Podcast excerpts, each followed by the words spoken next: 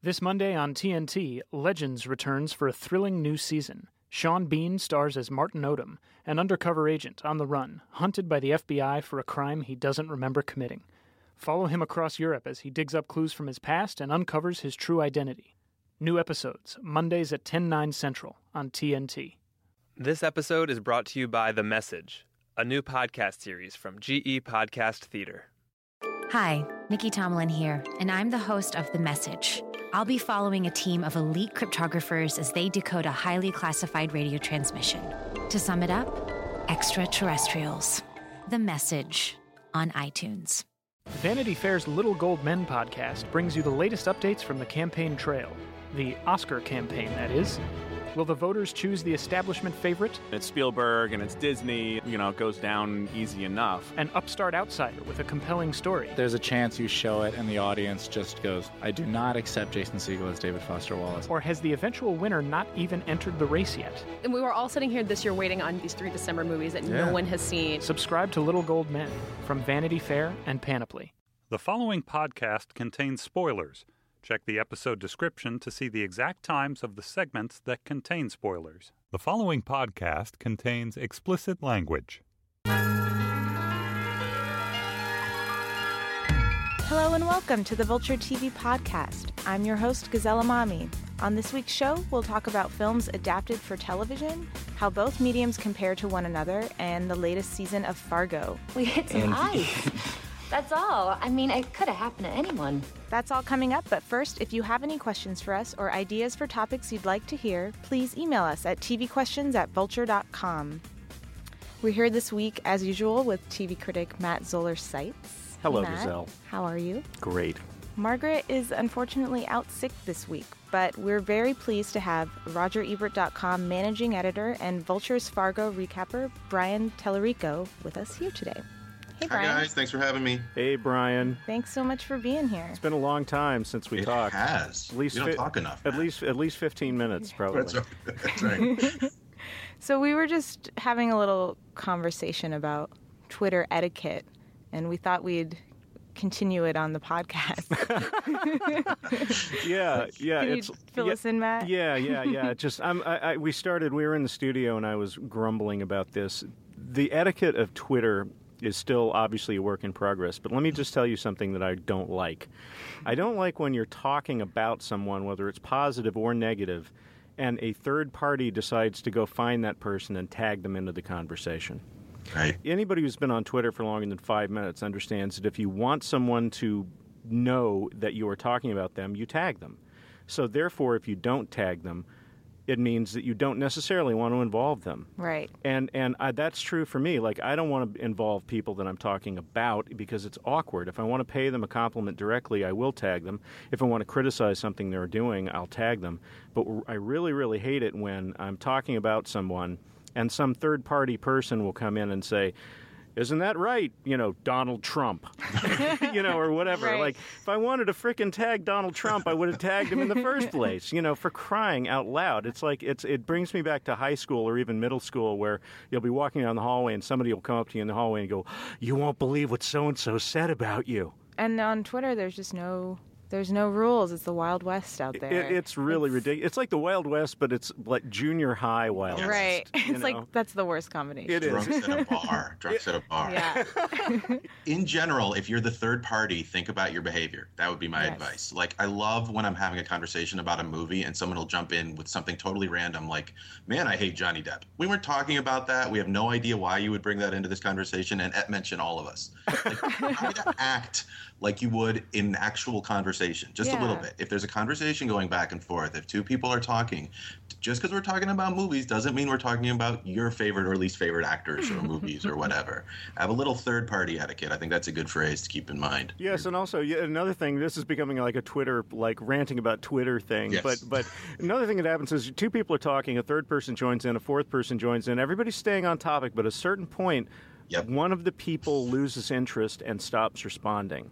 I think collectively everyone knows when that happens, and it's okay to tag those people out because that way, that otherwise you end up with like eight names, and there's room for two words to continue the Right. conversation. Right, You know, and it's sort of like if the person hasn't participated in say four hours, basically, if we continue the high school analogy, they've gone to the, they've gone on to their next class. They're not right. standing in the hallway talking to you anymore. So it's basically what you're doing is like you're yelling down the hallway after them to make sure they stay involved. Margaret always just tweets unsubscribe when she wants to. Yes. nice. I, I like nice, to tweet concise blocked and way. reported whenever I'm annoyed by something. All right.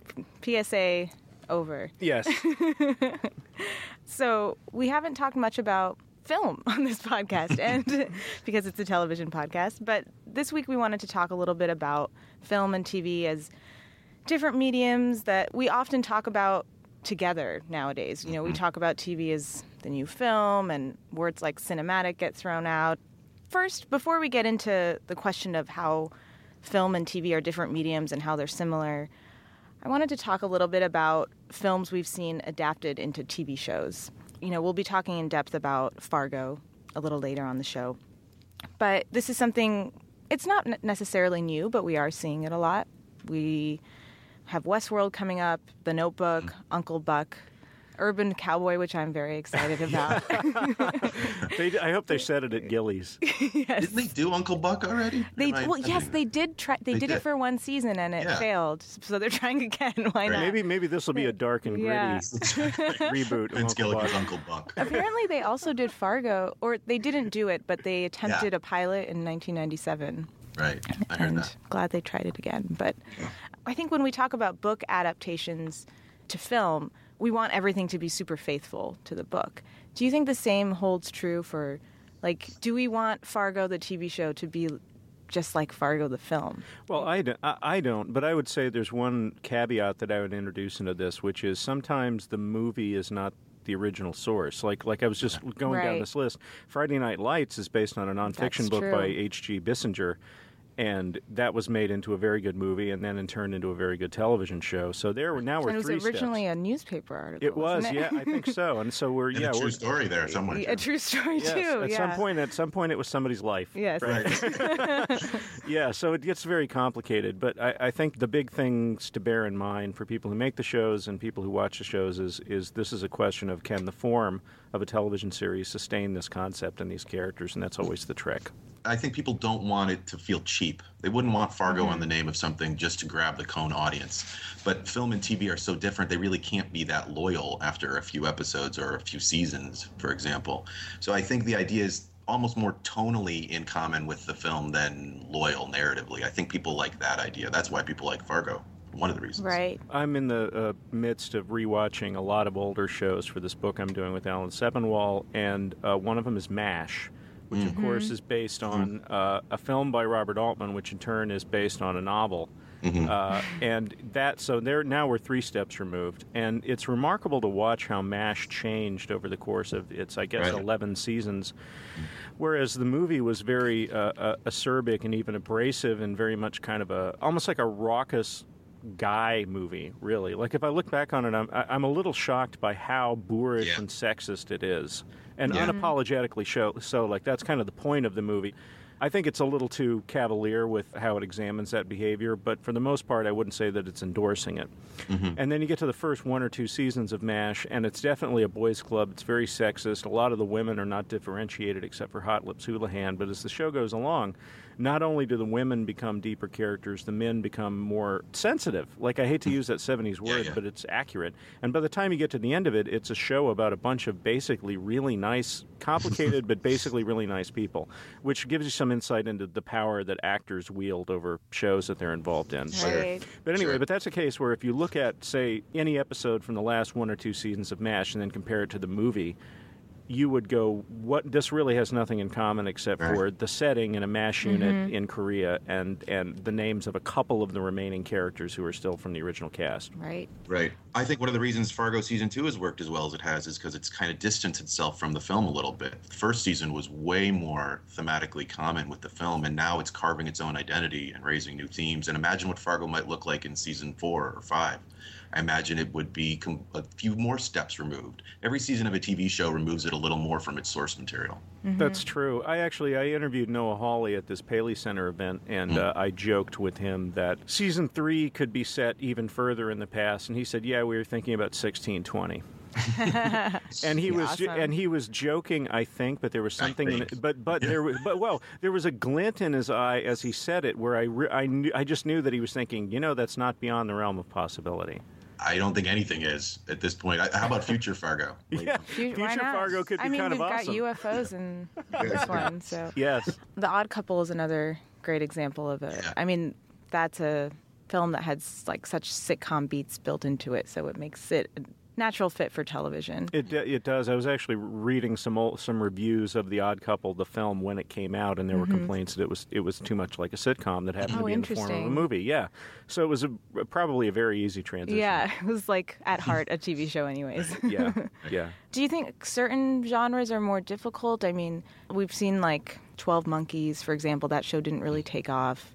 Scream, shows that have like maybe a little bit more twist elements in them. I think Brian's point is a good one, which is the most successful shows uh, that are adapted from movies are ones where the similarity has to do more with tone Mhm. and not with replicating or reinterpreting specific elements from the show. Right. And I Right. think the masterstroke of Fargo is to have really built it around a kind of a a generally Coen-esque vibe, but even that is starting to fade. Like I was Mhm. looking at this recent batch of episodes, and I there's not really anything that I would say is specifically Coen-esque about it, like in the in the way that we think of the Coens and their movies. And if anything, it reminds me a little bit more of Breaking Bad, Mhm. Right. Which is which is itself Coen-esque, pretty heavily so in a lot of ways. They even had a couple of you know identical assassins in season three.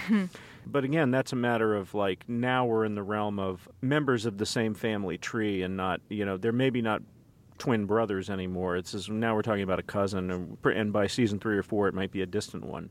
Right. Right. But season one is the bridge. I mean, season one, there's so much in common with the film, right down to specific characters. And to me, this season of Fargo feels like it has a lot in common with season one, which felt like it had a lot in common with the movie. So there's like a, like you said, a family tree from Right, branch so to branch. One one more removed.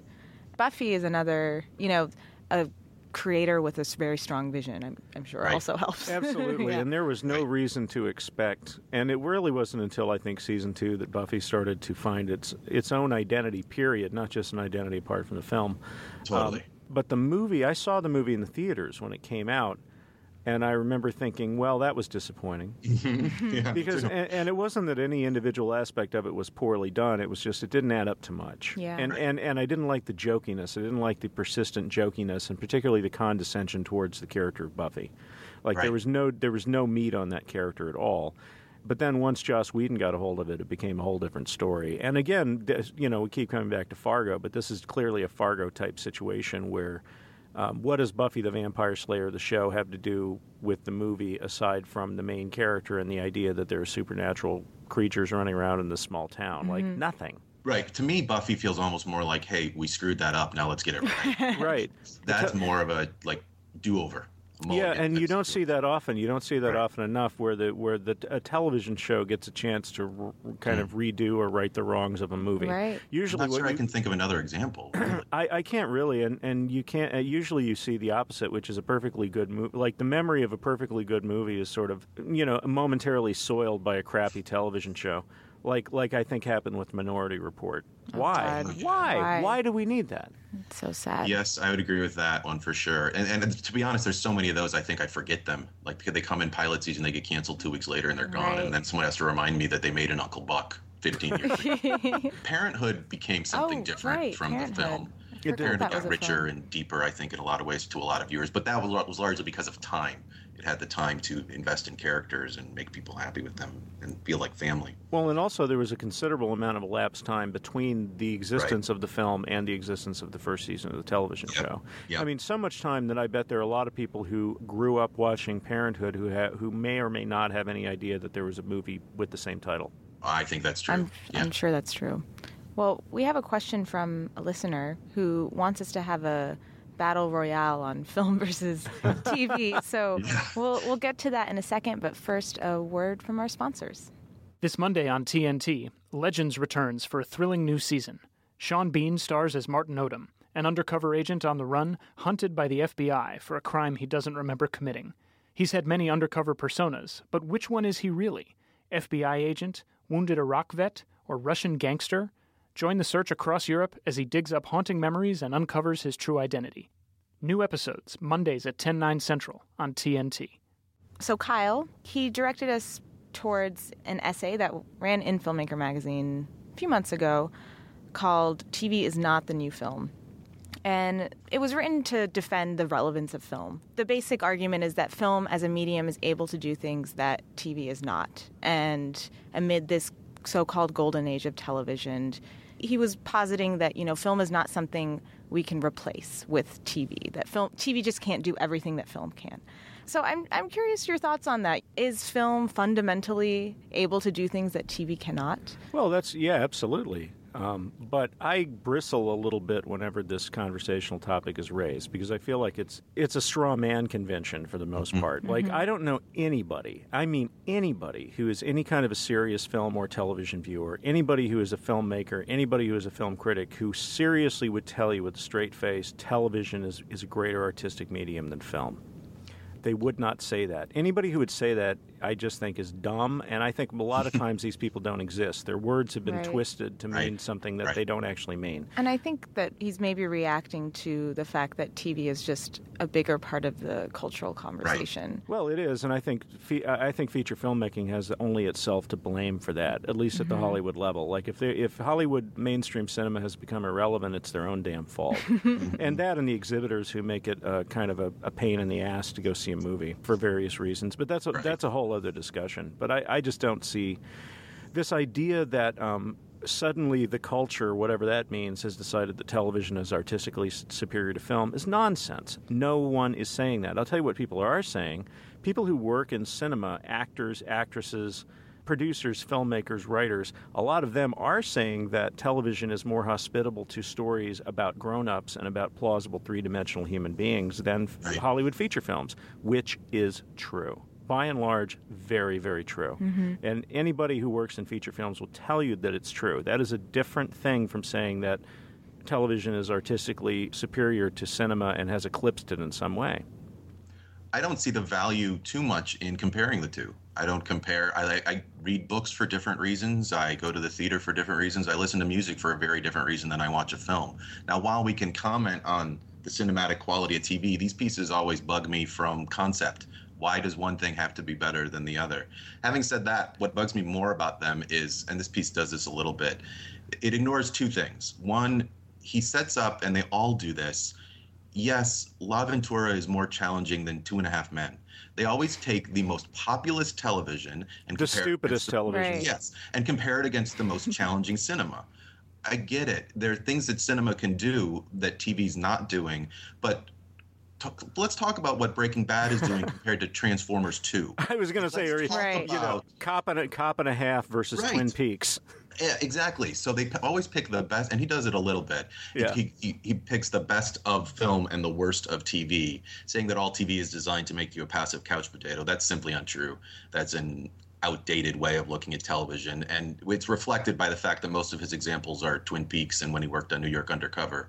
So yeah, we're looking at TV back in 1990, which is a very different time and a very different expectation of the audience. The other thing that I think is ignored in most of these pieces is that for most people, especially young people, they're watching TV and film on the same devices and in the same way. Yeah, they are don't see- watching they don't things see on the it. same phone, on the same screen, on the same laptop, on the same Hulu and Netflix, and we can't ignore what that's going to do in terms of creativity. I don't see the need to compare them and say one is better than the other, but I do think that that's impacting the way television is more cinematic than it used to be. Hmm. He does make a few broad, sweeping claims mm-hmm. about what film is able to do that TV is not. So, for example, he says that extended periods of silence are forbidden on TV. I think that's Is it- absolutely true. Okay. Yeah. And in fact, this this um, piece, and there are a number. This is not the only piece of its type. There, like there have been probably one, there's probably one of these pieces every three months. And I did a piece that was sort of in response to these pieces. What is cinematic TV? It was a video essay. And I was attempting to define in my mind, and it's only for me, it's not supposed to be, you know, dictionary definition that you can take to the bank or anything, but what I consider to be cinematic. And it's not something where they've thrown a lot of money at the screen and produced, you know, CGI fake helicopter shots flying through kingdoms with dragons and shit like that. I mean, like it's fine, but that's not that in and of itself is not cinematic things that look like video games are not in and of themselves cinematic, and certainly scenes of people sitting in rooms talking where you're cutting amongst them is not inherently cinematic, although it can be if it's done really, really well, uh, as screwball comedies proved. But I do think that something that's that is truly cinematic is telling its story in pictures, and, and it's telling it with sound, with music, with silence. And that's something that television is afraid of. And there's a third thing that I wanted to add, Brian, to what you were saying, which is Another thing that people fail to bear in mind when they talk about television versus film, and boy, do I hate that word versus, mm-hmm. is um, television is much younger right. than cinema. Cinema has right. a 50 to 60 year head start in its development as an artistic medium over TV. So basically, what you're saying is, you know, I, am telling you that I can, you know, I can beat my 12 year old son in basketball. Well, that's nothing to brag about. Right. I'm older. I am older and more developed than he is. You know. And just because television isn't necessarily doing certain things doesn't mean that it can't. No. Right. And just because the majority of it isn't doing it doesn't mean some aren't. Right. I mean, you, if you look at some TV, you can't tell me Hannibal and the Americans and the Knick don't have a visual language. They very much do. And his argument would be, well, the more popular shows don't, so all of TV is isn't worthwhile. It, it's this general, the broad generalization is a good term. I hate that. And that's what we see in all these pieces. They use broad generalizations to make their thesis fit. He also talks about how TV is a writer's medium, which Matt, you've, you've talked I about. I agree with that. How yeah. film, film is a director's and that the direction needs to transcend the script in order for it to be called cinema. Do you agree with that? Well, I don't know about that. I feel like that's partly a misunderstanding of auteur theory. Um, but I would say it doesn't need to transcend it, but it does have to add something and mm-hmm. and merely illustrating the script, uh, which is something that a lot of writers would frankly prefer. Writers who who don't really understand how to tell stories in pictures, I think they would rather that they just slavishly illustrate whatever they wrote on the page. But that's not cinematic, and it's not even interesting. And you see movies that are like that too. Like I, I very often I'll go to a movie for some reason, comedies seem to have more of a problem with this than, than straight dramas, and dramas have more of a problem with it than genre films like horror or film noir but what you're seeing is a series of people having con- a series of scenes of people having conversations in rooms at bus stops on trains in airports and so forth. And it's just you know scene scene scene scene scene of like somebody sitting someone comes in and sits next to them and they start talking for two minutes and then the scene is over and then we go to another scene of somebody talking. Mm-hmm. right. And that is the most boring way to tell a story imaginable. And that's not to say that people talking can't be cinematic there are a lot of great movies that consist of nothing else, like My Dinner with Andre or Glengarry Glen mm-hmm. Ross or Vanya on 42nd Street, which I love and I can't stop recommending. But for the most part, it's just not, it's the path of least resistance, mm-hmm. you know, to deliver the information visually. But I think uh, the best television and the best films don't do that. They rely on a mix of verbal and visual storytelling for the most part. But I just think that it's it's really, really, really a lot of there's a lot of underbrush that needs to be cleared away from this discussion and the false mm-hmm. dichotomy is right there at the front of it. This idea that it's television versus film and that if in some way television has eclipsed film in the popular imagination that that uh, there's some sort of phony bill of goods being sold that television doesn't deserve that. Right. Whether television deserves its prominence in in the landscape artistically is is a discussion worth having but you also have to take into account what has cinema done in order to let itself be eclipsed. Yeah, and my thing about all those talking movies you're talking about, I would add to this is that most of the time they're saying exactly what they're feeling or what they're planning to do to keep the plot moving forward. Yeah. The, the movies you mentioned that are dialogue heavy are more interesting about what's not being said or what they're saying instead of what they're feeling or what they're thinking. Like the scene with uh, in Glengarry Glen Ross with Al Pacino and, and Jonathan Pryce in the bar where Pacino is trying to basically trying to get Jonathan Pryce to buy a bunch of property in Florida that's worthless. And the entire scene is set up as if it's a seduction scene, like he's like he's picking yeah. up Jonathan Pryce. Right. And Jonathan Pryce is a guy who normally would not let himself be picked up by a stranger in a bar, and he keeps saying, "I've got to ask my wife." And and all of this stuff is is subtextual. it's like it's there. It's sort of there in Mamet's dialogue, but a lot of it's in the way that James Foley shoots it. Yes. And like that's to me, that's cinematic. Exactly. That element. Yes, dialogue is still a very cinematic tool when it's used right. I just feel like so much modern film and TV, because TV has to move you forward to the next episode, everyone's always saying exactly what they're thinking or what they need to do. Here's what I need to do to save the girl and win the day and stop the action movie from going forward. and here's how I'm feeling right, Right. now about that. I think that kind of dialogue is the biggest poison to all art. That's the kind. That's the kind of dialogue that David Mamet once called. Here we go. Here we go down to the bottom of the staircase that we're trying to get to the bottom of. Exactly. you see that all the time, especially in action movies. Let's all sit around again and talk about exactly what we need to do so the audience understands what we need to do as we move forward and do what we need to do. Although under certain circumstances, that kind of dialogue can be kind of great. Like I, I, I was thinking of this only because I've seen, um, you know, Ash versus Evil Dead is fresh in my mind because I just reviewed it. But I watched the original Evil Dead 2 again not too long ago, and there's a scene where they got to go down into the basement and get those, you know, the book, the pages from the book of the Necronomicon out of the cellar where the monster is, and he goes, "Workshed." and, and and I've seen that movie many times, and I think it's only on this viewing that it occurred to me that's pretty clearly that line is pretty clearly dubbed. Like Oh, I don't really? think I don't think his lips are even moving. I'd have to go back and freeze frame it, but that looks like they add like I don't know why they need that when the very next scene is him going to the work shed. But Just in case you got confused. Just in case. I've been watching all the Die Hard movies again for a piece I'm writing, and those are filled with. Now, exactly where are we at here? What do we need to do next? Where are we going? And they're still great Yeah. because They, they kind of understand that that's what they are. They are little boxes like that, and they need to guide you through them with McClane in front. But he's always talking about what needs to happen next. Yeah, So- I was watching rewatching Edge of Tomorrow yesterday, which I just mm-hmm. love, and it, I, it's super smart about that because because it's part of the plot in order to keep it moving forward and tell show you how things are happening over and over again. It's really Right. clever about the ways that it does that. It's also great the way that movie tells its story. In that it, part of it is contingent on, and you know, I'm not the first person to make this comparison, but it's basically Groundhog Day meets Yes. Starship Troopers. It's amazing. you know? amazing. and and but the whole gimmick of he keeps getting killed over and over. Mhm. I like how the first time he gets killed, it's rather drawn out, and the second time it's shorter, and then it gets to the point where it's like you don't even see him getting killed. Right. You And just then- know as soon as the monster pops up, it means he's died again, and, And- like pretty mhm. soon they're not even bothering to show you that part. And then when Emily Blunt is having to shoot him when they're in training, he's just like, just do it. Like they just like they just ha- they just have him just they don't even like show you work like lead up to that. Yeah, yeah. it's amazing. I think Edge of Tomorrow is the most video game movie ever because Yeah. it's essentially what a video game is. You keep doing it over and over again until you get to the end of the level. You die a hundred times, and then you get to the end of the level, and it's it, over. It gave me a new appreciation for video games. well, it's a, that's a great exa- that's a that's a great actually a great example of one medium finding a way to sort of absorb the properties of another medium Yes. without Mhm. being boring about it. Mhm. Like Right. a lot of a lot of movies that are based on video games are simply tedious visual Mm-hmm. Rehashes of video games, and it, and you watch it and you go like I'd rather be playing the game. Right. But that's a movie that uh, that doesn't have that problem, and I think is that actually based on a game? I don't think it's No. based on No, a it's comic. completely No. original. Well, maybe well maybe that's the reason why they got away with it. Yeah.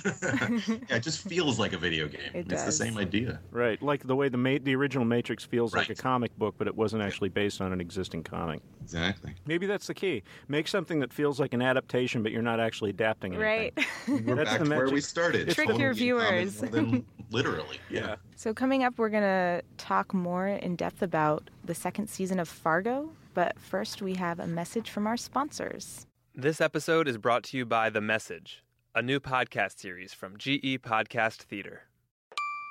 Hi, Nikki Tomalin here, and I'm the host of The Message.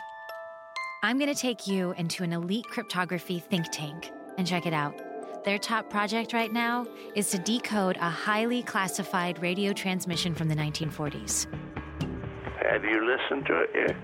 Not yet. Uh, we're having a discussion about that. But if I offered you the chance to listen to it right now, Um, sounds like a no. well, we don't really know what it is. Voices, music, breathing. But you know, I'm not going to mess with that thing. To sum it up, extraterrestrials. Subscribe to The Message on iTunes.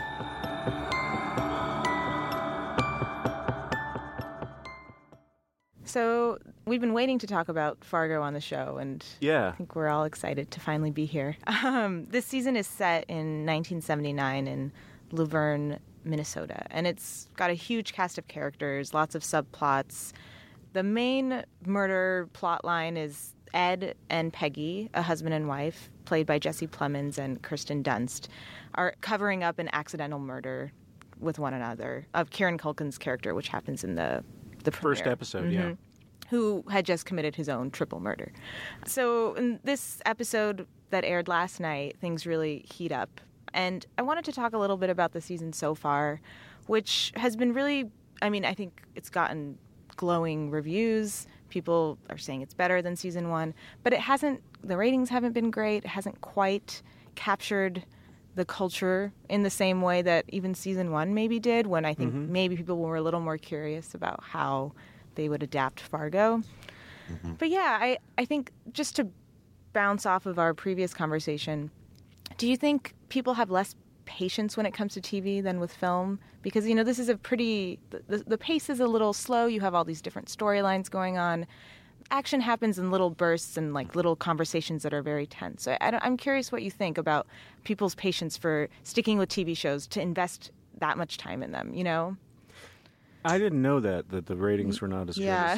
good. As I heard they're disappointed. Yeah. Um, I think part of it is a hook, and I think I, I watched the first four, and I said to my wife, I said, I don't think it's going to do as well because it doesn't have the strong personalities of Billy Bob Thornton Right. and it, that those characters, those the, the three characters in season one, Molly and Lorne and uh, Lester Nygaard.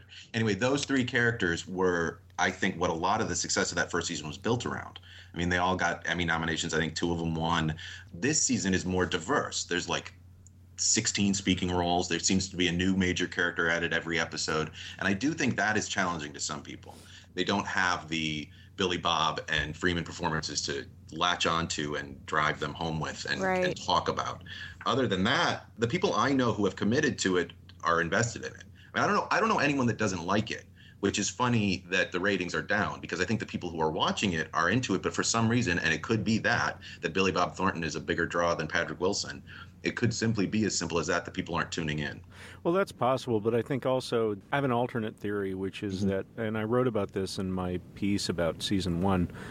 Season one had dude bro appeal, Mm. and it was mainly due to the uh, to the Billy Bob Thornton character Mhm. Lorne Malvo, like dude bro, the dude bro audience. Cinema de dude bro. Yes, your they, they like to see like seriously. They like to see people being, guy. they be, being badass. They like to see badass characters who are in control and tell and tell everybody else how it's going to be and are invincible and can get away with anything they want to get away with because it's an escape from whatever crap they're going through in their boring daily lives. And and this was a big part of the appeal of Breaking Bad you know, Breaking Bad, it was it was really all about the fantasy of being Walt. Like Walt was just this kind of milk toast middle American guy who got to be a badass and got to you know stand up with all these street criminals and go toe to toe with them, and that's like a fantasy for a lot of the people who a lot of the guys who watch the show.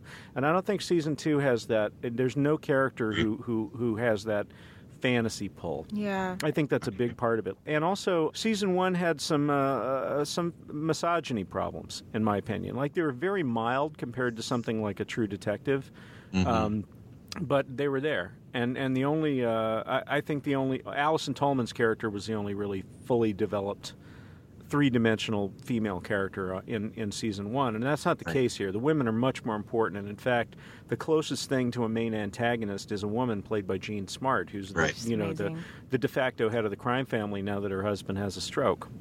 So, you know, the combination of a more estrogen heavy uh, cast um, and the lack of a, fa- a macho fantasy identification figure for the dudes, I think that accounts for a big part of what you're talking about. But also the scale and complexity of the show might have something to do with it too. I really think that's all very accurate. But even in in terms of not dude bros, but female characters to relate to, Allison Tolman's character did become a favorite for a lot of people, and there's no one like that. As much as we like Jean Smart and Kirsten Dunst, there there's no identification there. I think that's a very good point. I, this Yeah. season's We want- more. I, So I they might have lost some more of the them. women, yeah. Yeah, the acting's incredible across the Mhm. board, but you just want more of the ones that you love. Are we also just dealing with changing times? I know a lot of people who, for a show like Fargo, wait till it's done and watch it all. I know a Mhm. lot of people who have adapted the Netflix model of binge watching, or at least over a weekend or a week, and are willing to say, hey, I don't need to see that tonight. I'll wait till January and do it all in one big burst. I know a ton of people who did that with Saul and caught up with it at the end. With Better Call Saul. Yeah, yeah. That's good. I hope I hope so because that's a good show. Yeah. Yeah, no, I know, and, and it hopefully, I think FX is committed to Fargo, especially given its ratings and its like the awards. I don't think we need to worry about a season three not happening. The reviews are some of the best of the year, and let's be honest, Jean Smart's going to win every award she's eligible for. So that kind of stuff is important to FX. I sure hope so. And Bokeem Woodbine, I Oh, hope yeah, gets something amazing. too. I hope Kirsten I think Dunst. Plemons is great. Kirsten Dunst as well. Yeah. She doesn't seem to often get recognized for her acting, which I think Right. she's just played so many different types of characters. She plays her hair like nobody Mhm. else. She's funny. Plays her hair like nobody else. Yeah. All plays her hair. She's got great body language. Yeah. Speaking of which, we have a clip from one of the tensest scenes in last night's episode where the sheriff, Lou, Lou Solverson, shows up at Ed and Peggy's house to give them a chance to confess to their to their crime and to help them, but they just stick to their story. Lou, I'm really trying to be straight with you here.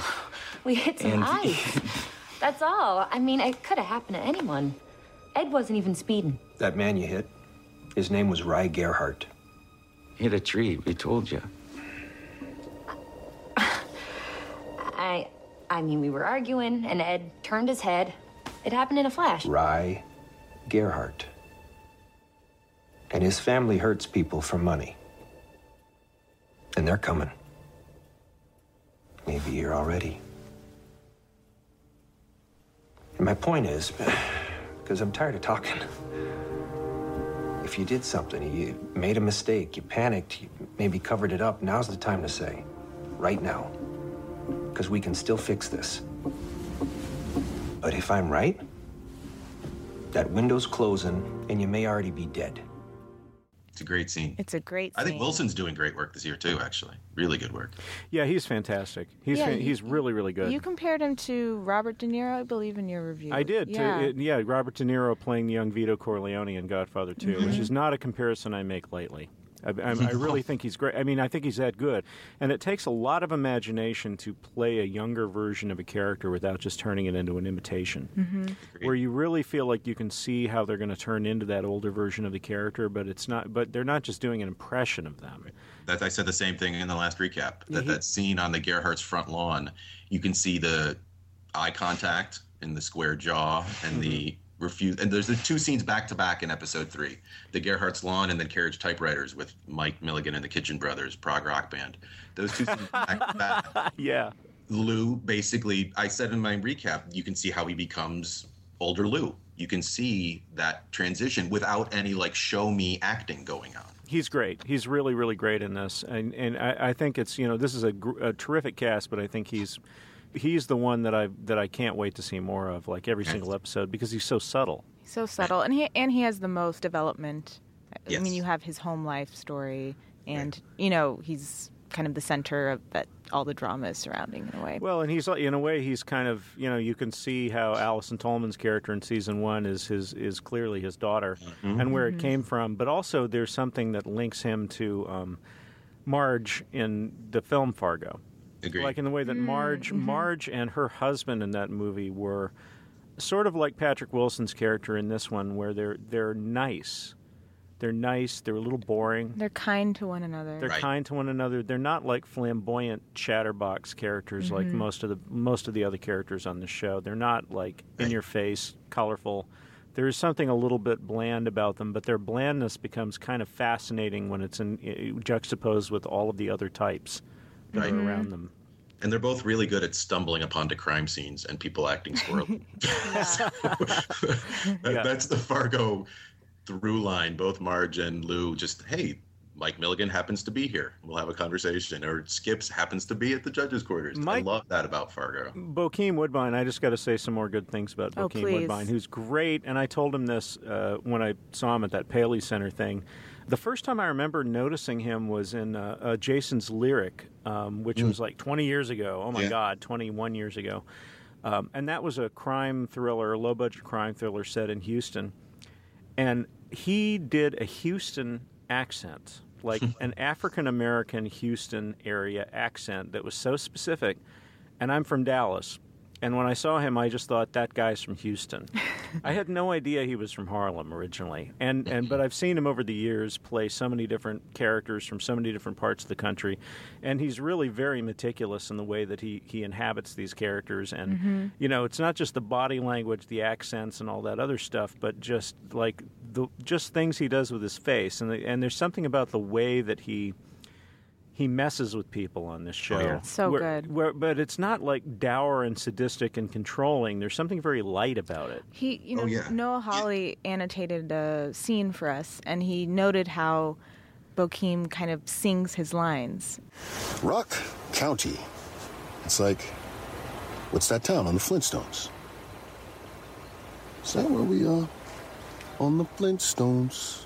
He brought that himself. You know, it's like he's singing a melody, so there's this lightness, and it almost makes it a little more menacing, but it Oh, also makes him way more likable too. He Well, he's way more menacing than Dodd. I mean, I think Yes. that's one of the reasons those two scenes are back to back in episode three. You've got Lou facing off with Dodd, Dodd who literally puffs his chest out and alpha Mhm. males and acts like an idiot, and then he's and then Lou confronts Mike, and Mike is not fearful at all. Like Mike sees a cop and goes, "I'm just I like this guy. He's he, I'm going to talk Yeah. to him for a little bit." Yeah, he They're called that- very different villains. Bokeem Woodbine called the way the specific way that his character talks. He called I think he called it Milliganese or Mhm. something like Yeah. that. But yeah, It's fascinating. It's a fascinating cadence. I can't. I don't even think I could imitate it if I had to. Betsy, played by Kristen Milioti, she's one I wish we could see more of as well. And I'm, I mean, we'll see what, what happens. Do you think she got the placebo or the?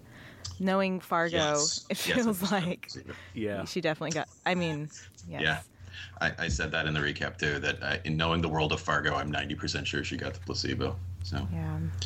sad to say. Well, we know the mythology, and and, and one of the one of the incidental pleasures of this show is watching them build out this world, Right. Mm-hmm. Mhm. This world where it's like it's an extended universe, I guess you would say, if it was a comic book or or a science fiction property or something like that, where all over the Midwest there are these little sort of petty crime stories going on and they're interlocked with there's organized crime and disorganized crime and law enforcement and all of these just regular civilian people who get pulled into it The skip being buried alive. If you know your Coens, you're going to flash back to Blood Simple, but you don't have to to enjoy that moment. So little things like that. Noah Hawley said in an interview with, with us, he, he said something that totally frames the philosophy of the show to me, which is that polite societies are often the most violent because people don't hmm. know how to bend, they just break. And that feels like a, such a perfect encapsulation of every reason why things go wrong for, for people who otherwise could get out of the situations very easily. I think that's very true. And there's, in fact, there's an exchange. I believe there's an exchange in one of the episodes to that effect, where this Mhm. this idea. I think it might be as a Bokeem Woodbine's character who says it. This, Right, uh, The- when they're at the outside the car. you know, the bland, the idea that you act polite. Mhm. You act polite, but you're really Oh, that's in the carriage typewriters with Lou. Right. It's not that you're you're not friendly. You're very unfriendly, but it's the way that you're unfriendly. yes, unfriendly in a friendly way. Right. Well, that's very true, and that's a Midwestern thing. That's a mm-hmm. Midwestern very thing, and like I'm from I'm from Dallas by way of Kansas City, and that's something like the middle part of the country and the former Confederate states have down mm-hmm. to a science. like that kind of indirect assholism is something that's very very polished. It's very distinct. It's not like the New York way of being a jerk. Right. No, it's very I love that. Mike is is personified sort of as being from the South. He's got a bolo tie. Like, if you think about it, Kansas City is the South for Luverne, Minnesota. I guess that's kind of true. Yeah. All right. That's it for this week's Vulture TV podcast. Don't forget to email us your questions or comments at tvquestions at vulture.com. We'd like to thank Sam Dingman, Henry Malofsky, Sarah Abdurrahman, Laura Mayer, Andy Bowers, and Brian Tallerico for being with us this week. The Vulture TV podcast is part of the Panoply Network. Check out our entire roster of podcasts at itunes.com slash panoply. I'm Gazelle Emami, and you can find me on Twitter at Gazelephant. I'm Matt Zoller Seitz, and you can find me on Twitter at Matt Zoller Seitz. I'm Brian Tallerico, and you can find me on Twitter at Brian underscore Tallerico, T A L L E R I C O. Thanks for listening.